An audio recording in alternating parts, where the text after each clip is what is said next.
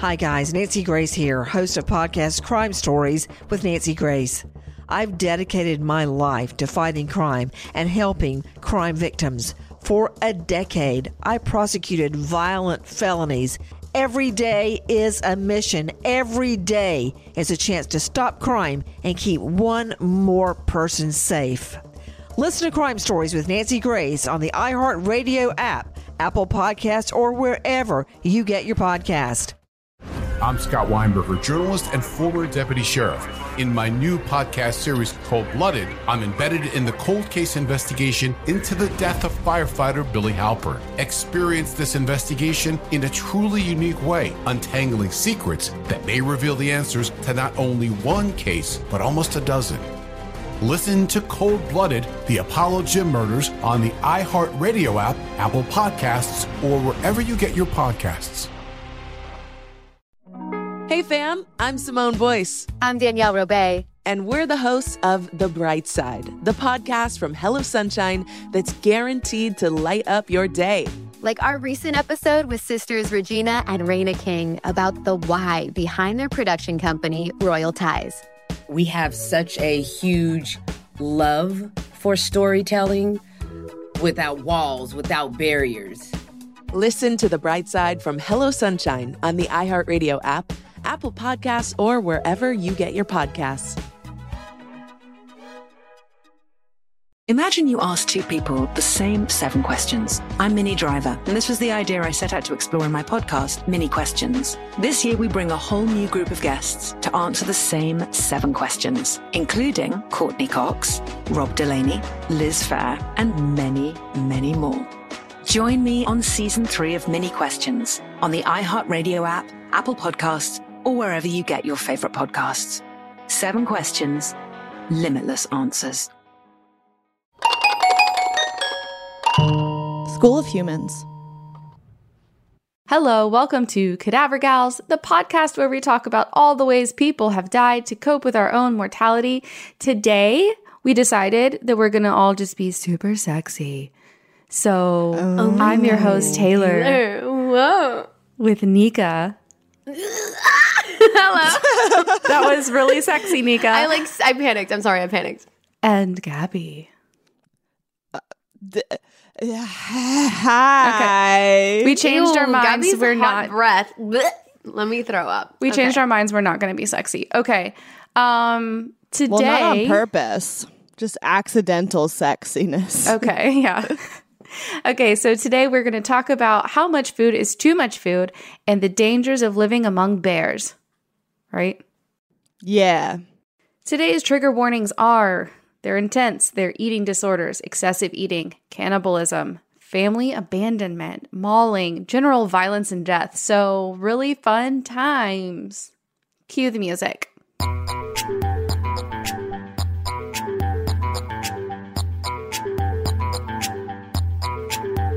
Cadaver Gals. All right, I hope you all enjoyed the music as usual. Nika, I would like for you to go ahead and just take us on this journey. I'm scared, but we're going to we're going to do it. Okay, I just took a sip of coffee because this story necessitates it. I pride myself on bringing deranged stories, and I think this story definitely counts. I, I trigger warning, trigger warning, trigger warning. Okay, so we're going to 18th century France, um, Lyon to be exact.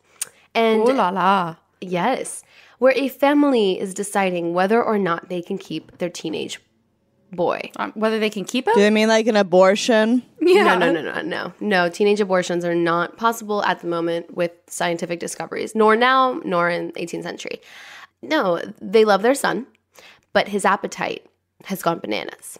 He can eat one fourth of a whole cow in a single day, and he's constantly hungry and he never gains weight. Like he's just 100 pounds, and that never changes. And then jealous. I know. Well, well, I don't think he'll be jealous after after this, but okay. Sometimes, if he's full, he'll look like pregnant, and his belly will inflate like a balloon in a really terrible looking way. That doesn't then, sound um, good. No, but then listen to this. This is worse. When he isn't full, his tummy deflates and it becomes floppy skin that he can wrap oh. around himself. Then- oh no. oh yeah. So he does gain weight in a sense, I mean, but like he has room to expand and contract. yes, he he expands, but it does not last, you know. And then also just some more um, charming descriptions of this boy. He has these horribly stained teeth, and his cheeks are like weirdly floppy but big. Apparently, he reportedly could fit twelve eggs in his mouth. Like a Um, chipmunk. Yes, exactly like a chipmunk. And it's also reported that he had a, an abnormally wide mouth, like apparently was four inches wide, which is kind of scary. Wow. So just picturing this guy, it's bad. Um, his name is Tarrare, and we're gonna journey through his life today. Okay. Whoa. Now, his family are not wealthy. You know, they have other kids. They're just farmers, poor French farmers. So they do what they must, and they kick him out. Ugh. He's just I way too expensive to take care expensive. of. But exactly. but that's rude. It sounds like he has a problem and that that he needs a, like medical attention, not Absolutely. to be kicked out into the street. But okay. Absolutely, Taylor. I'm glad that you expressed your point on this on this matter. I feel very I strongly agree about with that. I agree with kicking him out, you know. Oh, okay. It's what I would do to my children. okay. I'm because they're fictional spirit children.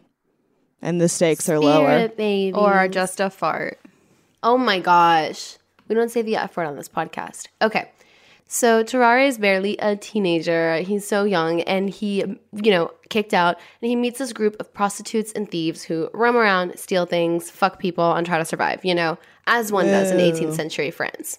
So they took Tarrare in, oh, and he hangs with them for a while, just eating literally whatever he can find, stealing things like the thieves did, living la vida loca, you know, whatever. and then, um, I don't know why Ricky Martin reference came in here, but okay. And then he ends up in Paris with this group of, you know, crazy people. And at that time, he actually lands a gig as a street performer because by now, like, there's no way to hide his appetite. I mean, people hand him anything and he eats it. Kind of literally anything. It's his thing.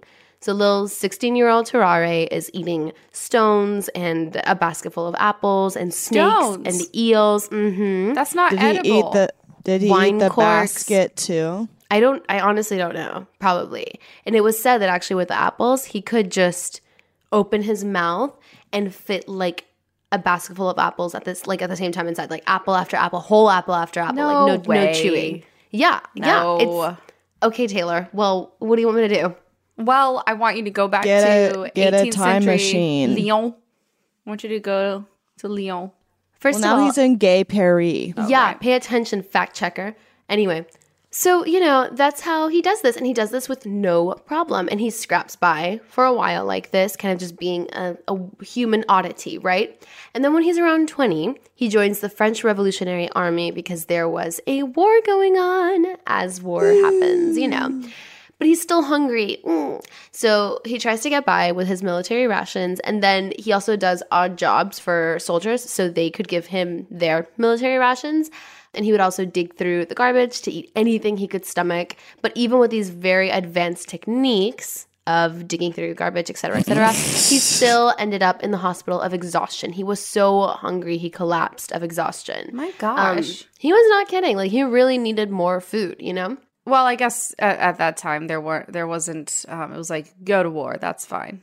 They didn't Yeah. really do all these kind of health Like, check- checks and yeah. stuff. Okay. Yeah. Well, but they but they made themselves responsible of him, which I appreciate. So, you know, they took him to the military hospital and the staff at the hospital are shook by what they see, obviously. And now I'm going to describe Terrare just a little bit more for y'all to get the full picture. I'm glad he's finally getting medical attention. Well, yes. So his mouth was, yes, insanely wide. Yeah. And he also had a very thin hair and he was pretty short and kind of stout. And he also apparently smelled really, really bad. And like, this is 18th century France. If they say something smells bad, yeah. I mean, there's a quote about him that he smelled so bad, and this is the quote he could not be endured within the distance of 20 paces. Okay. Oh, so always social distancing. Good for him. Always, yes. And apparently, he was also always sweating and overheated. And when he ate, his eyes would get all bloodshot. And when he was full, he would go into a food coma and basically nap for He's not hours. okay. No. Please help him. no, he's not okay. So this is what the hospital staff have on their hands. And they're looking at him like, what are you? Not even who are you? What are you? This is insane. So they're like, we can't let him go. We need to run some tests. Now, there are various scientific tests. Again, this is 18th century, y'all. Included making a meal for 15 people and seeing if he could eat it all. He did. Hmm? They gave him a live eel, and he crushed the eel's skull with his teeth and slurped the entire animal down, like bones and everything. I don't like that. Um, they were like, you know is know, this a test or is this a game? I For you know, real though. I don't think the doctors really knew a difference at that point. So they were like, you know, I think these tests are going well with the animals. Let's do some more animals. So, big trigger warning over here. They gave him more live animals, like a cat, No. which he tore apart with his teeth and ate, and apparently drank the blood from the carcass and Oh just my spit out the God. bones. Mm-hmm. How is this a hmm. get how is this medical like what is It's happening? not. I don't think it's medical at this point. And so these experiments continued. Other live animals, snakes, lizards, dogs, whatever, like literally anything they could throw at him, he would eat it. He baffled doctors. And then he also underwent psychological experiments because they were like, Yeah. there has to be something wrong with this person. But the only thing they found wrong about him was that he wasn't motivated. what? I mean, I understand not being motivated. yeah, they were like, he's just kind of apathetic. But other than that, he seemed perfectly sane. He just didn't have like direction in his life. I mean, sometimes when you don't have direction, you know, you fill the void with, you know, a live cat Right. eel body. Oh. Exactly. That's what I do whenever I'm feeling aloof. Gabby, you literally are a cat mother. Stop. Okay. Yeah, of a lot of cats. So they were like, um, okay, if we can't understand this, we're at least going to use this for military purposes, as the military does many times. Yeah. He's gonna eat the enemy. I mean, I'm sure he could have done that actually. So they decide to use him as a courier.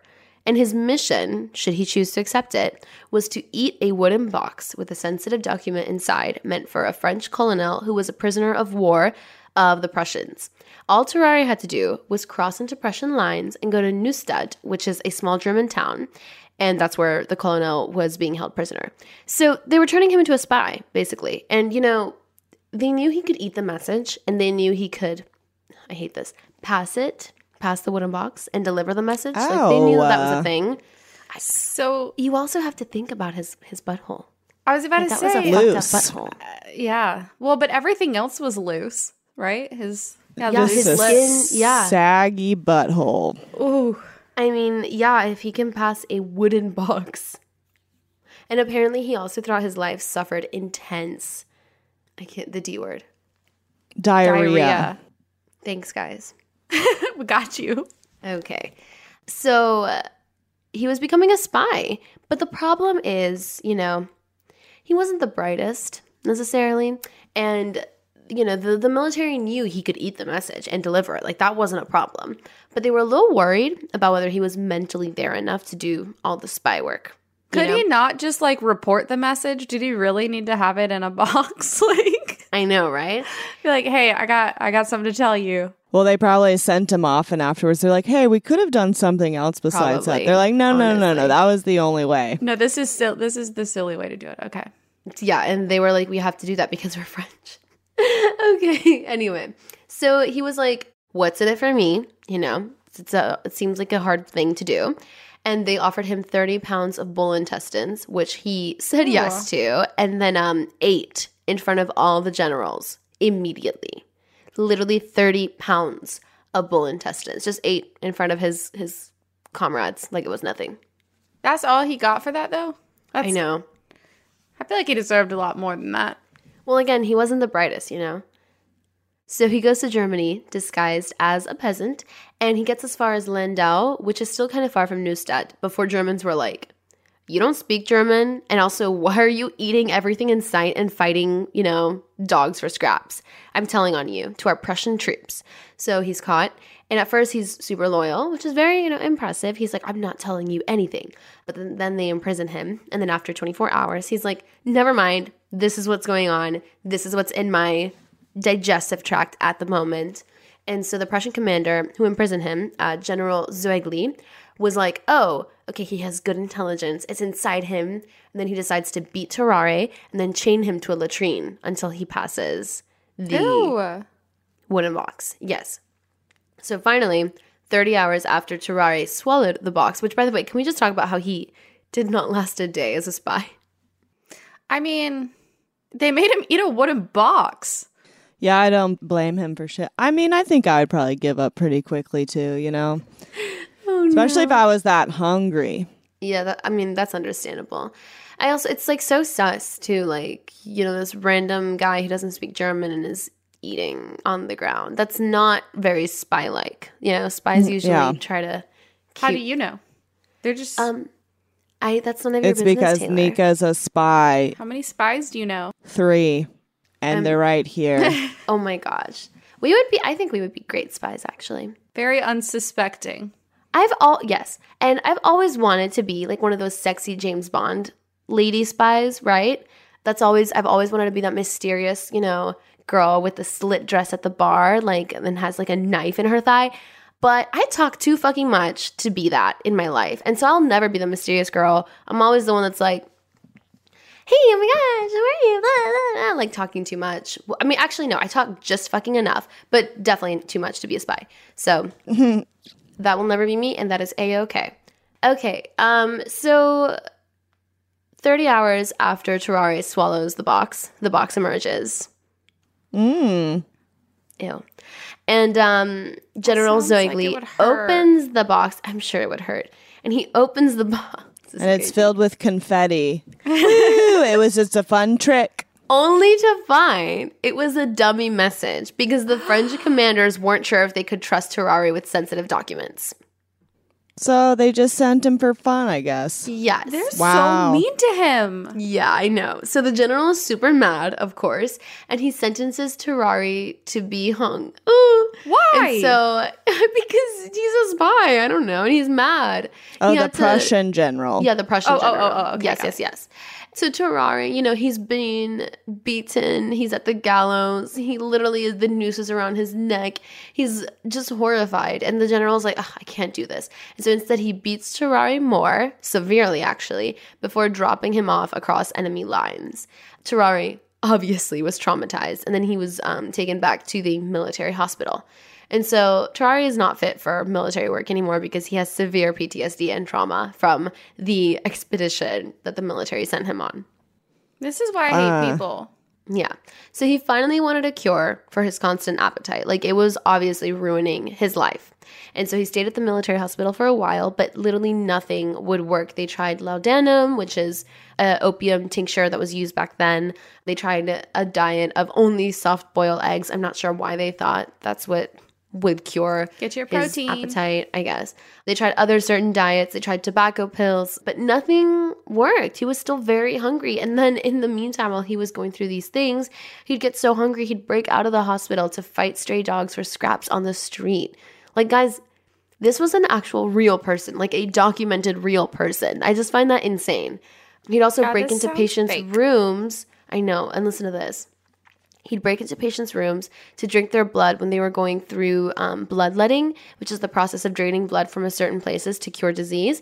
So he'd be like, you know, their their arm would be bleeding, and he'd be right under the bleeding arm, open like mouth open, taking the blood, basically. He was he was he a vampire? I I don't know. Did he eat garlic? I don't.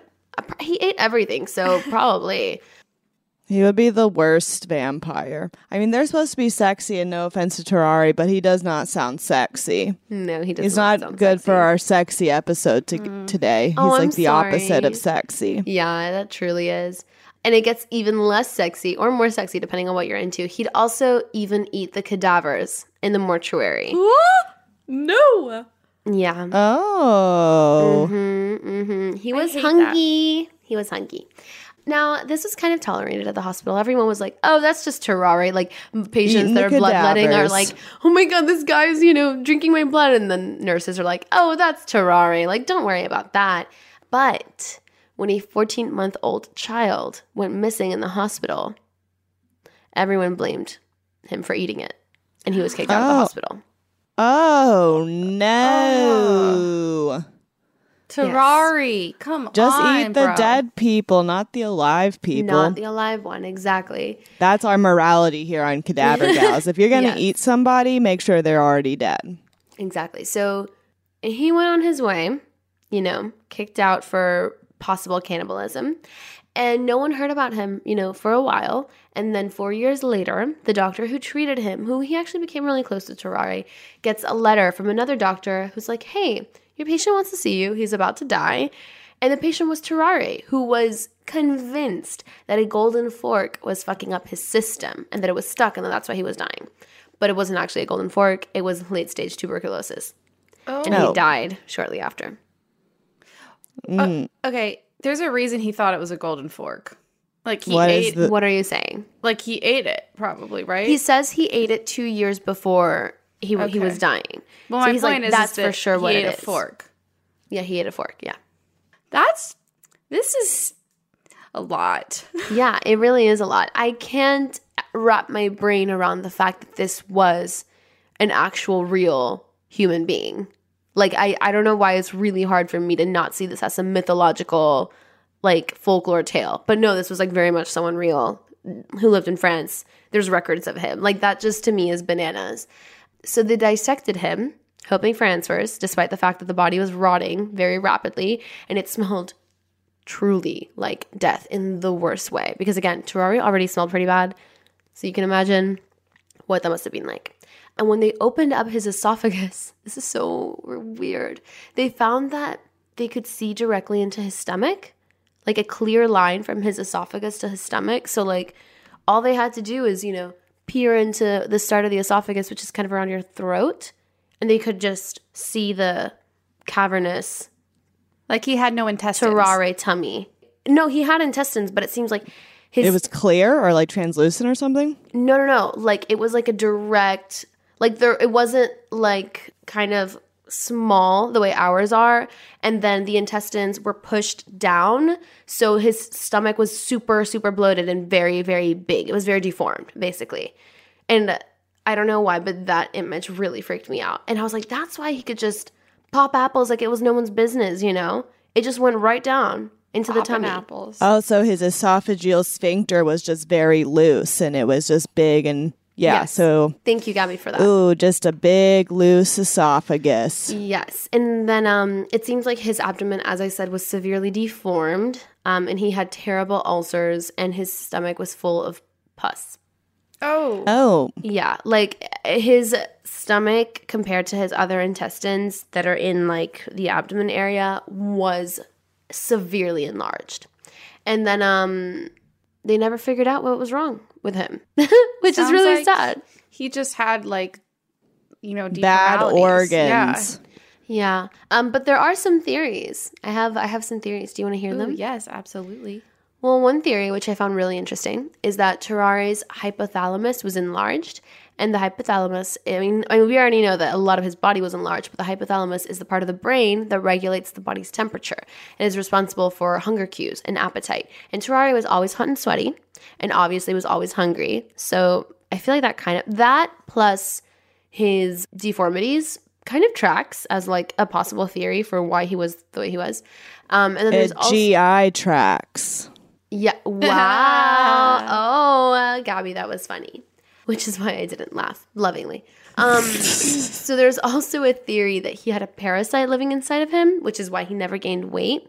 And then there's other not so scientific theories like he was an alien or a demon, or as a man who wrote a book on Tarrare was quoted saying, he was a product of his time. Oh, Like he was a metaphor. Yeah. Like was, What? How was he a product of his time? I don't know, but he wrote a book on Tarrare if you want to read it. Yeah, in France, you know, they were just hungry. So hungry for power, for wine, for croissant. And then they had Tarrare, who was the metaphor of that. He was just hungry. Exactly. That's the silliest thing I've ever heard. Product of his time. Sounds like he was just I a know, product would- of like a very unfortunate uh, body deformity. Yeah, I would trust the demon one more than the product of his time one. He was a demon. well, Or, I mean, alien. I could get that. You know, well, that was a lot to digest. So, but Very I, funny. So let's take a quick break, and then when we come back, I will talk. We'll talk about how much is too much. I'm Scott Weinberger, journalist and former deputy sheriff.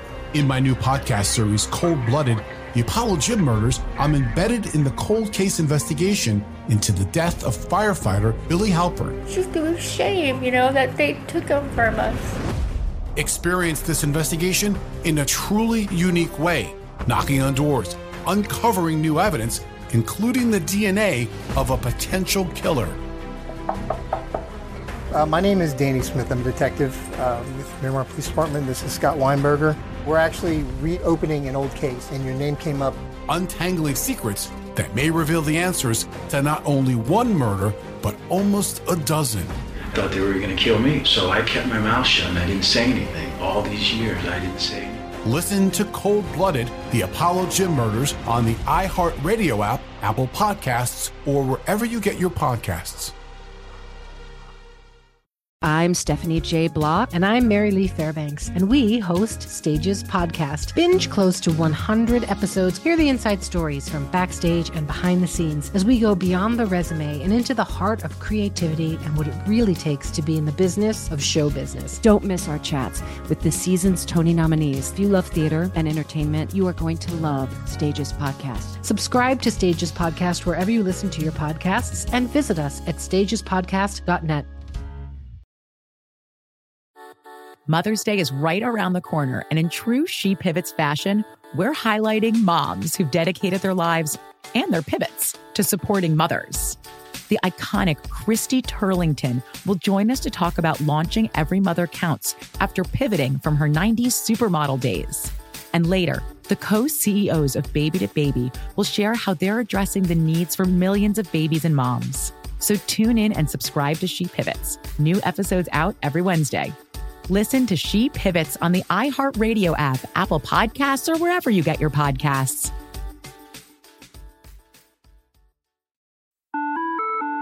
Hi there, I'm Bob Pittman, Chairman and CEO of iHeartMedia. Welcome to Math and Magic Stories from the Frontiers of Marketing. This week, I'm talking to acclaimed musician and entrepreneur, Mr. Worldwide himself, Pitbull. A lot of artists in general, people that are very creative, sometimes tend to overthink. That's one of my number one rules. Don't ever overthink. You can think ahead, but don't overthink. And what I mean by that is when they start to write a record, they're like, oh, that's not the line. Oh, that's not this. Oh, it's not that. And everybody has a creative process. I'm not knocking it. For me, I just let it flow. In these exciting times, we're looking to the math, the strategy and analytics, and the magic, the creative spark, more than ever. Listen to Math and Magic on our very own iHeartRadio app, Apple Podcast, or wherever you get your podcasts. Welcome back. I hope you all um, went and got some snacks. Like Nika. I'm literally eating right now. Nika was like, mm, this made me hungry. Oh, I thought you said like Nika, like I hope you're eating Nika. No. Because he ate people. Yeah, no, don't eat people, That's please. not confirmed. Well, the cadavers were, but yeah, okay. All right. So, you know what they say too much of one thing is bad, right? So, they're Like actually too much love. too much of a good thing, you know? That's that's a thing. So there are actually some foods out there that you can kind of OD on. I mean, everything should be in moderation, right? Like as we all know. Um, except for flowers. You can never have too many flowers in your garden, okay? Just I need to make Okay, that clear. I'm confused. So you are you I'm eating just saying everything in in your garden I'm saying everything in life should be in moderation except for flowers. You can't have too many flowers. I love flowers. or cats? You can't have too many of them. I think you can definitely have too many cats. Lovingly. Nope. No, I don't think so. Okay, but there are foods out a few foods out there that can be dangerous if you eat too much. Everyone kind of probably already knows the dangers of drinking too much water. Yes, Nika. Oh my gosh. Um, can we can we guess what are they? I have a guess. Slim Jim. No. Oh. No, but I'm really mad at them for never going through with the ad with us. That's really rude. We would have been a great Slim we Jim ad. already like we've br- done their ad for them without any- Eat Slim Jim because it. Well, if you even had just a regular esophagus, unlike Tarrare, you could probably just slide that straight down your esophagus to your tum tum. Ew. You don't need to even chew a Slim Jim anymore. Not on Oh my Cadaver gosh. Gals. Do you know? Do you guys know that feeling when you're having spaghetti and the Yes. spaghetti gets stuck in your throat You gotta and pull then it you have to out. pull it out? Mhm. I love that feeling. Ew. Okay, is it spaghetti? No. Oh, oh, is oh, it Gushers? Is it, No. cherries? No. Oh. Is it um, apples? Apples. No. i- is butter. it Peanut butter was on the list. Hey. fruit by the foot? No. Is Oh, it a okay. tofu? No. Okay, Nika, you're actually going to be perhaps upset by this one. So get ready. Bananas. Oh my! I actually have a story about that, but keep going. Okay, so bananas. As we all remember from the hit 90s film Honey We Shrunk Ourselves, bananas have a lot of what, Nika? What what do bananas have? That's good for you? Fun. Potassium? Yes. Did you ah. did you see Honey We Shrunk Ourselves? No, I've never seen that in my life. You but didn't everyone either? knows. Everyone knows bananas have potassium. Yeah, well, we learned that. I learned that from Honey We Shrunk Ourselves. Potassium is good for you, but it can be overdone, and it's called hyperkalemia. Basically, too much potassium can get into your blood, and then your heart stops beating, and we all know what that means. You die. Oh, What? shooters! Wait, no, no, no. Don't that's stress. Funny. Don't stress. Mm. Don't stress, Nika. You'd Well, how many literally do you have to have? You'd have to have like 500 bananas in one sitting. Oh, okay. so you're fine. I well, because one time I ate fifteen to twenty bananas in one sitting. you're fine. Don't even worry. Okay, good. Thanks. So, uh, this is kind of funny. I thought I was being like so smart about this. And so I called my doctor friend. And so, what I was trying to do was equate um, dying from bananas and water toxicity as being like the same thing. I was like, oh, well, potassium turns into electrolytes when it enters your body, and water has electrolytes. So maybe it's the electrolytes and ODing on electrolytes. And I got this whole That tracks. yeah, so I was like convinced and I thought I was like a medical genius. And he was just literally like, no, that's just not even remotely true. You're ridiculous. And he was like, and over like ODing on potassium would be insane. He, he was like, that's ridiculous. But he was telling me, and he the way he described this was so disgusting. So if you like when you do die from um, drinking too much water and water toxicity, basically your brain kind of swells and there's like a little bit of a hole in the base in the bottom of your skull and your no, brain's I like actually am not okay with that personally. I'm not okay with that right now. Okay, keep going. so so yeah that was a, a fun time Well, what happens about. with the hole? Now I need to know. well your brain squish out of it Oh my! God, I don't need to know that. I don't need to know that. Actually, that was not necessary. i mean that was that's um a very very not a very medical way to put it but um Your brain squishes out of it. okay this this one was interesting. Okay so another food that can be dangerous is potatoes. Specifically Oh no! i know. I love potatoes. Because they come in so many different forms. Specifically green potatoes.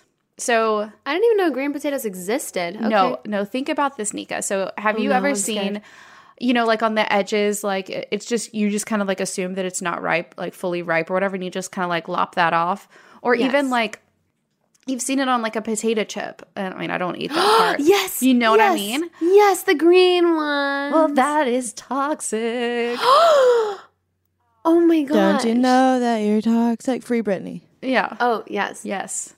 Um so this actually like really stressed me out. I didn't know. Anyway, so basically what happens is green potatoes have solanine, which is basically like a poison. So okay, potatoes are a tuber, right? They're a root, they grow underground, they don't get light. So according to this study by Purdue University, they found that that green color is caused by chlorophyll, which chlorophyll comes from like light, right? So they're underground. So if they get too much sunlight, they get chlorophyll, which turns the potato green. And solanine causes very unpleasant tom tom issues. Nika, the D word, you know. I was Um, about to say, why are you pointing at me for tum tum issues? Focus on yourself. Focus on your own tum tum, Taylor. but yeah, so uh, I mean, okay, you'd have to eat again like close to two pounds worth, but you could still, if you consume too much, you could still have stomach issues. You know, not feeling too good.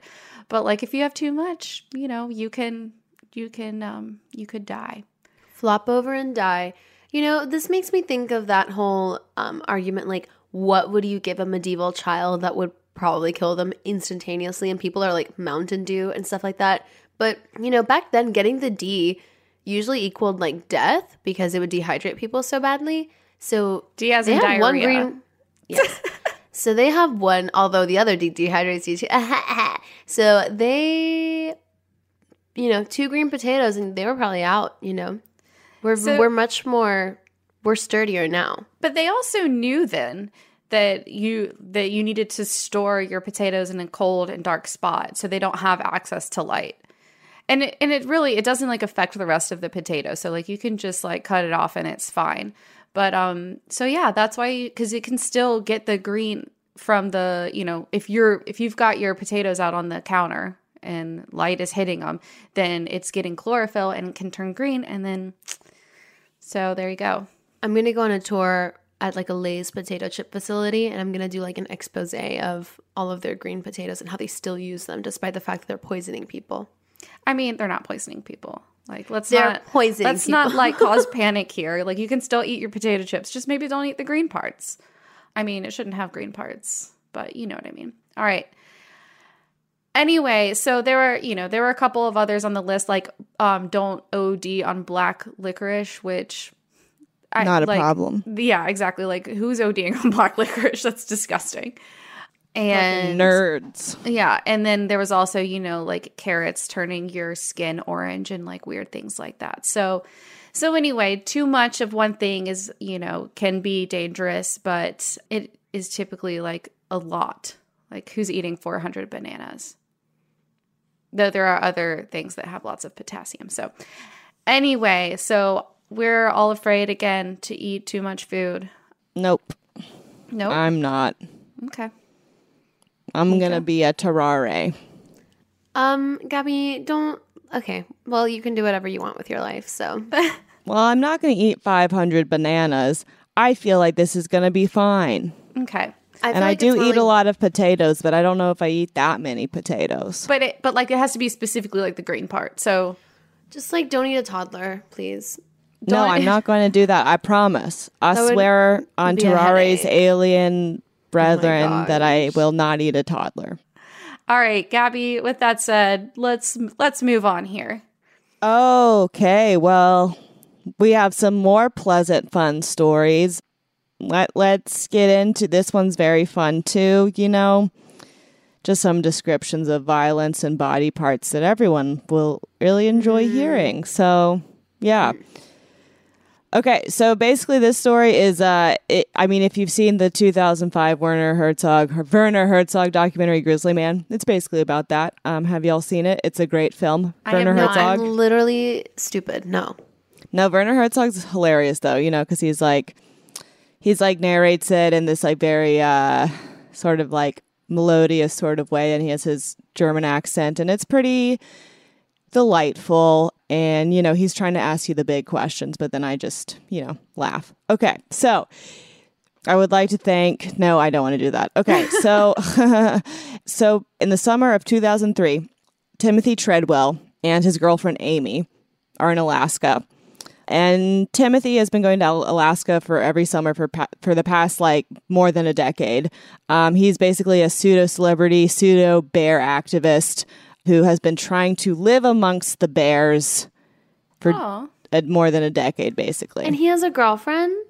yes, her name's Amy. Whatever, Amy, bears are girl. Um, yeah, they can also literally kill you. Yeah, but he's so he's been like literally will like camp in very bear heavy areas. He like approaches them a lot and he tries to like cuz he and he learns about the bears and he like during the uh during the other seasons he's like, you know, touring around schools talking about bears all the time and he's just like a bear activist, but a lot of people have issues with how he is a bear activist cuz they're like actually you're just uh you know, making them accustomed. you're overbearing. You're actually getting them like accustomed to humans and stuff, and that's probably not good. And you know, there might be a line between humans and nature, and it seems like you're crossing it a little bit. Mm-hmm. So there's all these questions about him. But yeah, so he's obsessed with bears, especially grizzly bears. Um, and you know, he knows a lot of the different bears in the parts of Alaska that he camps at, and you know, he gives them names. Like there's Rowdy. Oh, so he knows them personally, not just like they're the different kinds of bears. I see. I yeah, mean, he, knows, them personally. He Are these bears or are these like Snow White's dwarves? What's rowdy for a name of a bear? well, Rowdy's a little rowdy, so Oh my that's why you know. Come on, there's Nico. grumpy. There's hungry. There's scratching my backy. Look out for know. hungry. Yeah. So he's with the Bears and he's kind of like people, he's been on like late night talk shows and like so people kind of know about him. Anyway, and he also has this organization called Grizzly People. Which is, you know, for the preservation of bears. But again, people are like, maybe like biologists, ecologists, and stuff are like, maybe you're not actually helping the bears with what you do. So it is the summer of 2003 and he and Amy have been in Alaska the whole summer. They were fixing to leave. It was like the end of September, and this was kind of like a, a important moment for Amy and Timothy because you know she was moving from Colorado to Malibu to go live with him because he lives in Malibu during most of the year. And so, but then, you know, he kind of has an issue, like they're about to leave, but then he has like an issue with the ticketing people. Uh, like someone had like increased the prices in order for them to fly out of where they were. So he got mad, but also one of the bears, actually Downey, that bear, he was concerned about her because he had seen this other male bear that was being a little aggressive with her. And he was like, I want to make sure she's okay. So they decided to extend their trip through early October. So they went back out to go camp again. He calls up Jewel Palovak, who's his friend, also former girlfriend who runs Grizzly People with him, and was like, hey, we're going to stay. But then he was also really happy. He told her he had found Downey and she was fine. So don't worry about Downey, okay? The bear. Good. So then no one hears from them ever again, uh, alive. So what, Oh, happens oh, is so it's October sixth, 2003. I was not prepared for that. And the next day, a pilot that is set to deliver some provisions to them, he sets down near the on the on the lake near their campsite, but he can't get to the shore because there's this brown bear that keeps charging him.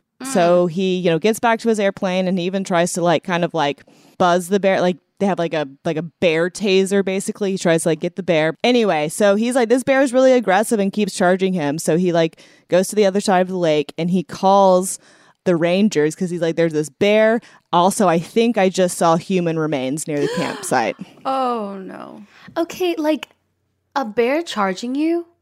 That's scary. I'm so sorry, Yeah. but that is terrifying. Like bears are big. I I I literally I saw a small like a literally baby, I think, black bear, and then I saw another black bear when I was driving in the um like near the Blue Ridge Mountains like early in the morning. And black bears are rel- not scary in in the way where it's like they'll charge at you. They're actually very sweet and shiny. She was crossing the road. It was very cute, but they are big and they are they're animals. And like it's like grizzlies they are have bigger. big claws. Oh, grizzlies and brown, but I like I I don't I don't know what this man was thinking. Black bears are much smaller than grizzlies too. So if I ever saw a grizzly, oh my gosh! if I ever saw a grizzly in person, no. Gabby, what year is this? 2003. Okay. So the Rangers arrive on the scene, and they too are being charged at by this large brown bear. And they think is the same one that the pilot was describing. Um, and they describe it as it looked like kind of malnourished. It was a male, it had rotting teeth. Um, and it was charging at them. And at a distance of 12 feet, they had to end up shooting it and they killed it. But 12 feet, very close, very Yeah. close. So they approach the campsite and they find they indeed find human remains. What they find is uh, this is gross. They find Timothy's head very disfigured, part of his spine, uh, his right forearm and his hand that still has his wristwatch on it.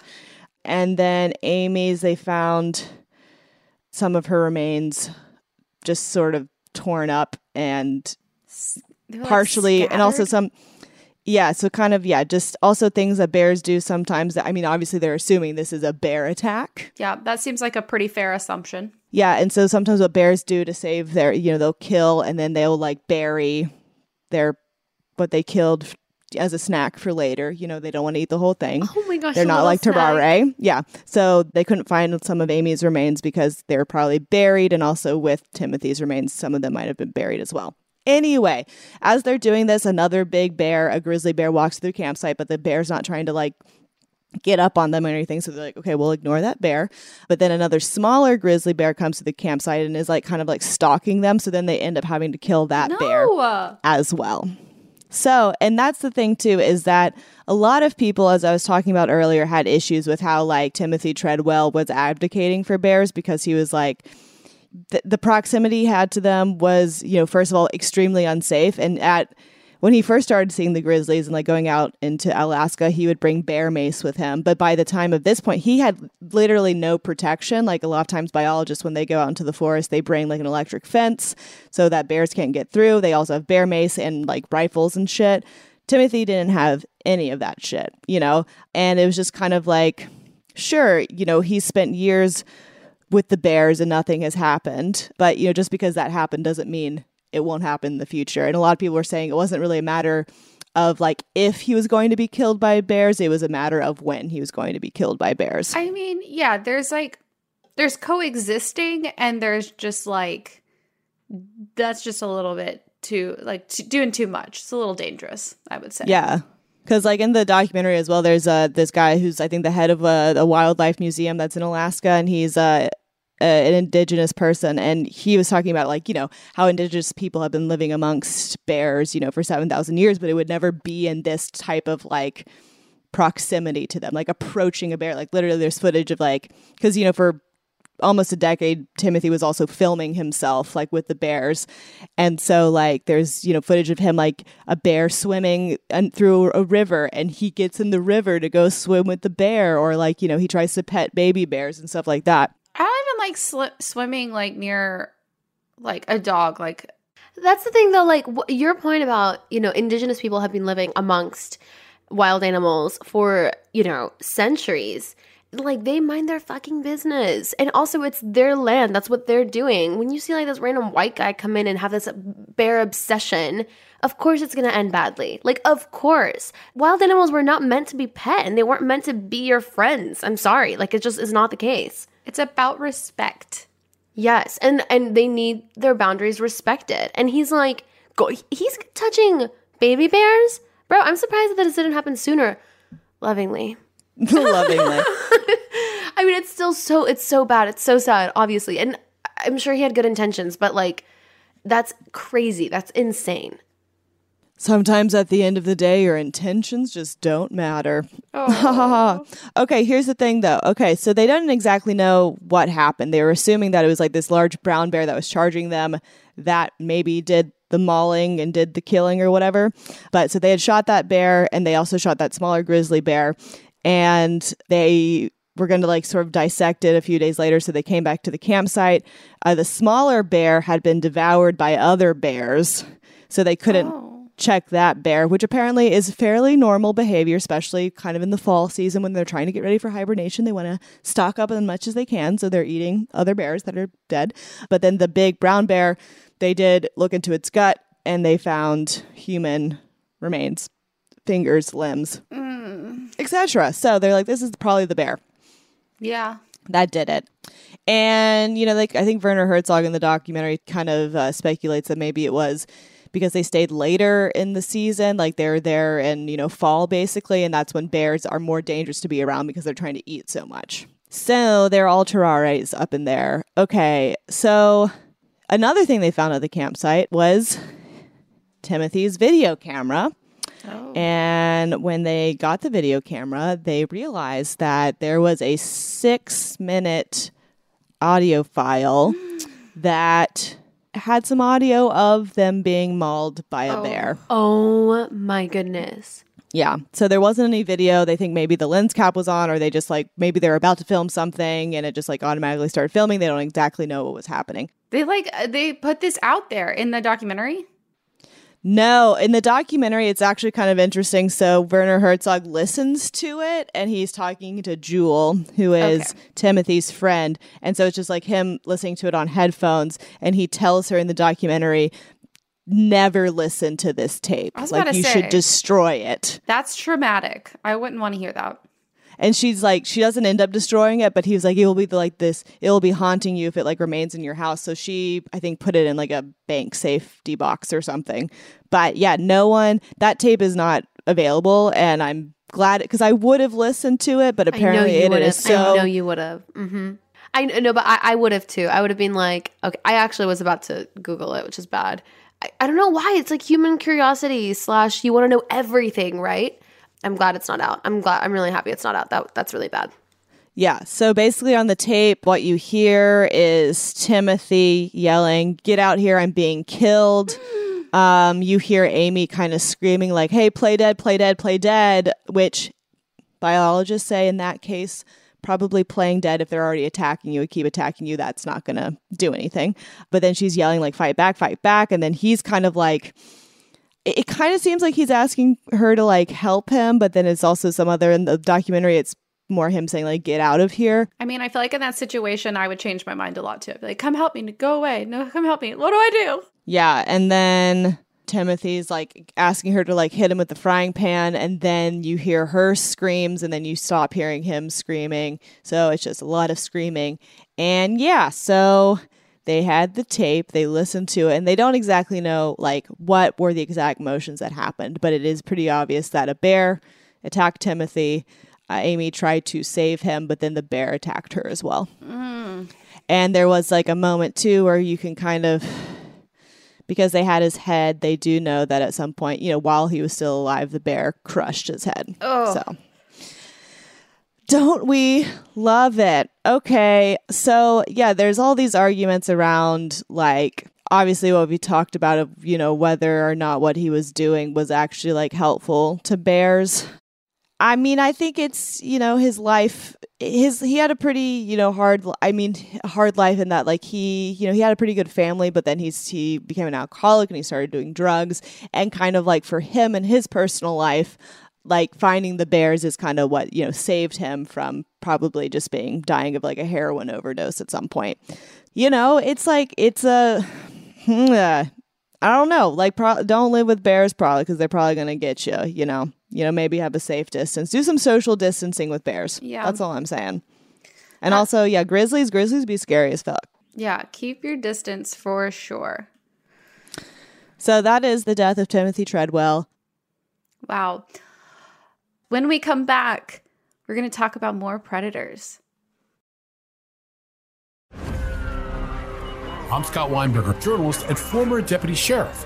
In my new podcast series, Cold Blooded The Apollo Gym Murders, I'm embedded in the cold case investigation into the death of firefighter Billy Halpern. It's just a shame, you know, that they took him from us.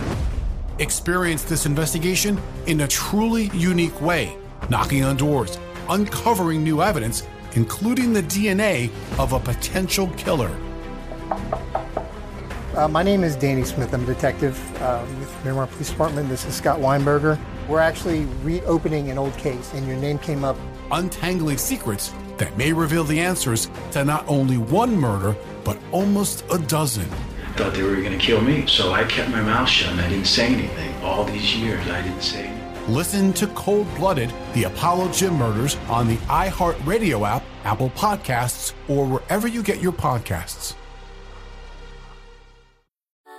Mother's Day is right around the corner, and in true She Pivots fashion, we're highlighting moms who've dedicated their lives and their pivots to supporting mothers.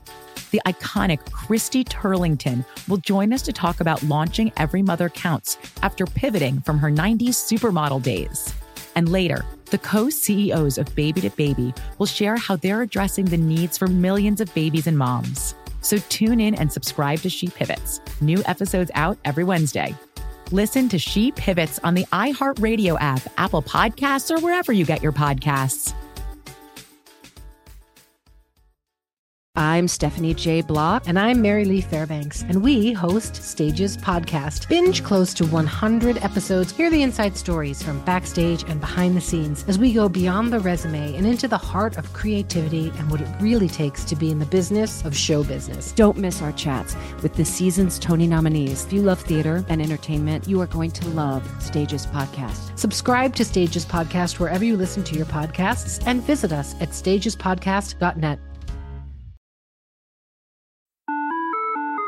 Hi there, I'm Bob Pittman, Chairman and CEO of iHeartMedia. Welcome to Math and Magic Stories from the Frontiers of Marketing. This week I'm talking to acclaimed musician and entrepreneur, Mr. Worldwide himself, Pitbull.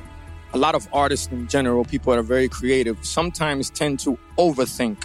That's one of my number one rules. Don't ever overthink. You can think ahead, but don't overthink. And what I mean by that is when they start to write a record, they're like, oh, that's not the line oh, that's not this, oh, it's not that. And everybody has a creative process. I'm not knocking it.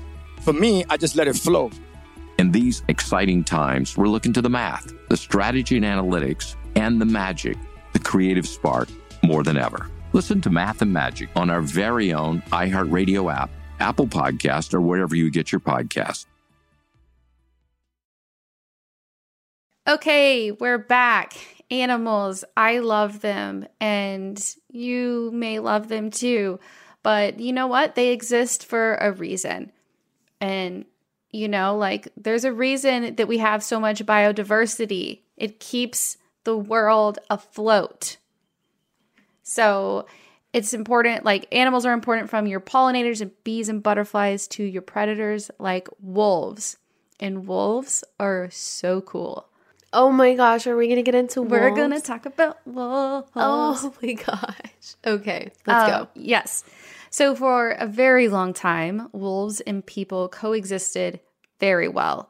It is even said that people learn from them like how they hunt and track and things like that. So like wolves basically taught us how to be um, people. So I like how Wow. Gus is in the background just like lying down and yawning Uh, as we talk literally. about the wolves. Gus is practically a wolf. He um, Yeah, I've learned a lot Uh, about, you know, hunting from Gus. Yeah, no, I learned a lot of how to snuggle from Gus. Well, just like Gus, wolves are cute AF. Okay, so we're actually going to go to Yellowstone. We all know it, we love it. Never been, but I'm pro national parks and whatnot.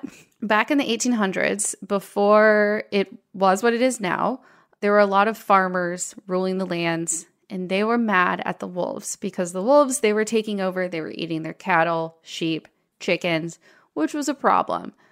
So the farmers were like i'm gonna just you know get rid of them. And so the wolves were seen as menaces to society. So people were hunting wolves. It was not just the farmers though. And this is what makes me so angry. There were government agencies as well that were supporting this and it was like an active oh no. There were like active bounties to get rid of them you know, they were like, they're dangerous for people that are hiking around the area. So they were being hunted like in Yellowstone as well as like the neighboring woods. And so wolves were quickly decreasing in numbers. They actually, the first record of a wolf bounty was in Massachusetts in 1630. That is so rude. I'm, yeah, I'm mad about it. So by 1923, gray wolves were es- essentially extinct from Yellowstone. And even worse, they weren't seen in like any of the like all but two US states. And you guys know I love guessing games. So do you want to guess which Oh, states? Montana. Gabby, do you have any guesses? Um Florida and Florida. Oh my gosh, Gabby. Uh, you're both wrong. Um, Michigan Oh. and I Minnesota. really thought- what? I really thought Mont- Montana's so, you know, yeehaw. I don't know. yeah, Okay. well, they were being hunted there too. So you want to guess what happened to Yellowstone? Um, uh burned down and now it's all mixed use development. Exactly. It was canceled. Yeah, What? no, no, it went to shit though. The elk took over. They were eating everything, trampling everything. Like the foliage, biodiversity just just didn't exist anymore. It was uh, like Yellowstone was like ugly. It was brown. Beavers had no trees to nibble and they didn't have anywhere to hibernate because all of the elk had like eaten and trampled where they would live. So they had to flee. Birds didn't have anywhere to live. So they were leaving. Like elk ruled the lands. and the land was not looking cute. It was looking dead. And so I- Poor beavers. I know the poor beavers. Beavers are really cute. So, after like 70 years later, scientists, biologists, they had quite the novel idea. They were like, "Okay, this is this is getting out of control. We need to like let's bring the gray wolf back." And they brought back 31 wolves to be exact. And um we have Canada to thank because some Canadian biologists captured the wolves and brought them to the US for us. How nice. Thank you, Canada. Thank you, Canada. Thanks, Canada. Thanks, Canada. So, um, so as they released them into Yellowstone, one lady wolf was like, "This is not my problem." She was like, "Y'all done messed up Yellowstone, and I just think it's rude that you think I'm here to fix it."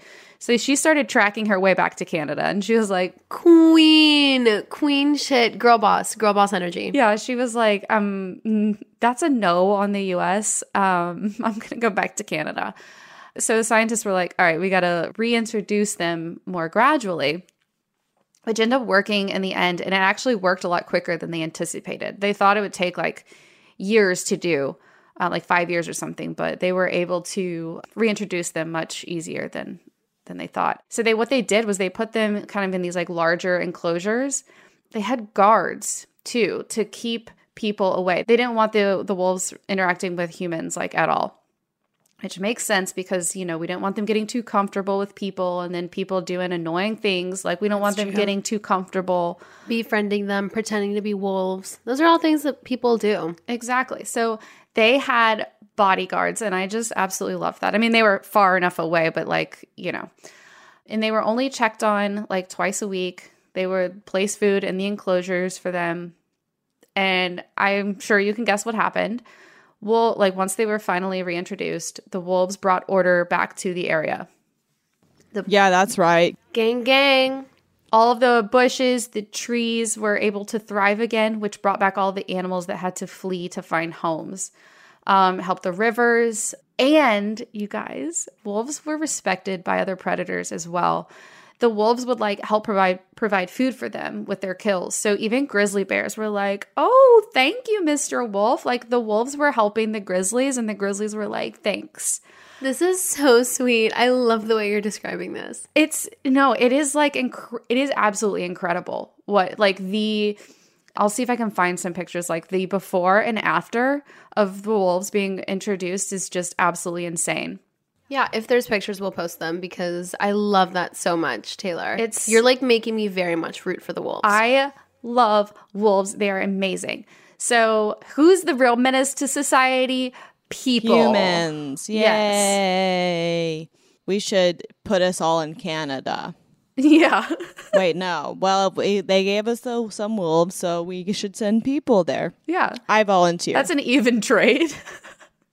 anyway, so 2020, last year, aka the worst year ever, one absolutely incredible thing happened.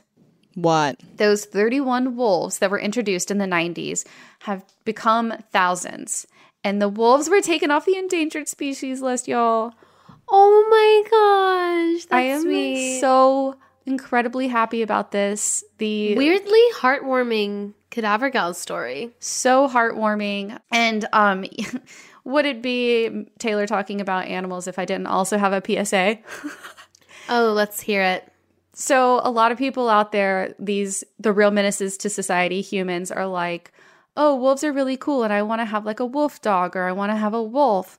Don't do that. You're wrong. You can't handle them. They're not meant to be pets. They're supposed to exist in the wild.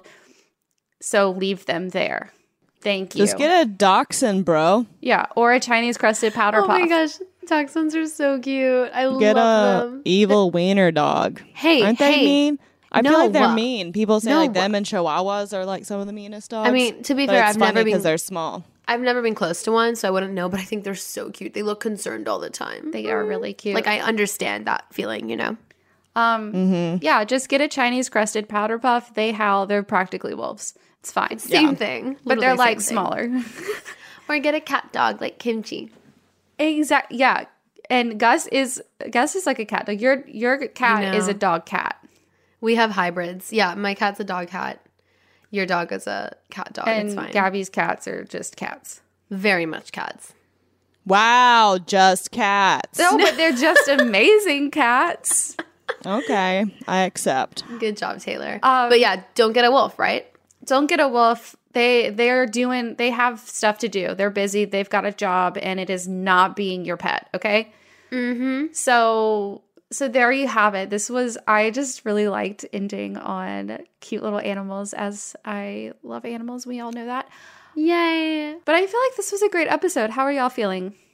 I feel weirdly hopeful and like happy at Oh. the end. Oh. Usually I want to go to therapy immediately after recording Cadaver Gals. Oh yeah. I'm hungry. Yeah, I kind of am hungry too. Um, on that note, I guess we're gonna go eat. Big Tarrare vibes. Big Thanks for listening.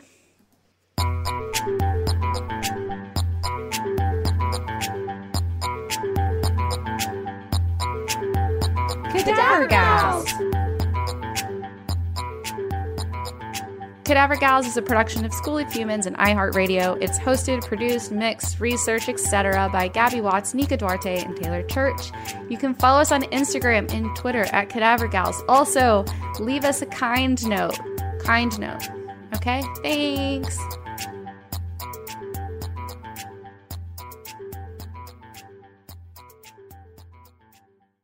Hi, guys. Nancy Grace here, host of podcast Crime Stories with Nancy Grace. I've dedicated my life to fighting crime and helping crime victims. For a decade, I prosecuted violent felonies. Every day is a mission. Every day is a chance to stop crime and keep one more person safe. Listen to Crime Stories with Nancy Grace on the iHeartRadio app, Apple Podcasts, or wherever you get your podcast. I'm Scott Weinberger, journalist and former deputy sheriff. In my new podcast series Cold Blooded, I'm embedded in the cold case investigation into the death of firefighter Billy Halpern. Experience this investigation in a truly unique way, untangling secrets that may reveal the answers to not only one case, but almost a dozen. Listen to Cold Blooded, the Apollo Gym Murders on the iHeartRadio app, Apple Podcasts, or wherever you get your podcasts. Mother's Day is right around the corner, and in true She Pivots fashion, we're highlighting moms who've dedicated their lives and their pivots to supporting mothers.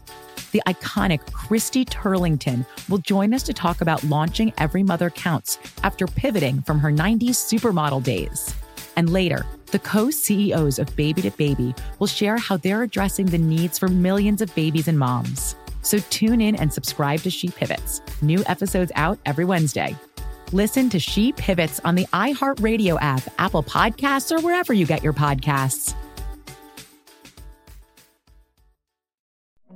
Hey fam, I'm Simone Boyce. I'm Danielle Robay. And we're the hosts of The Bright Side, the podcast from Hello Sunshine that's guaranteed to light up your day. Like our recent episode with sisters Regina and Reina King about the why behind their production company, Royal Ties. We have such a huge love for storytelling without walls, without barriers. Listen to The Bright Side from Hello Sunshine on the iHeartRadio app, Apple Podcasts, or wherever you get your podcasts.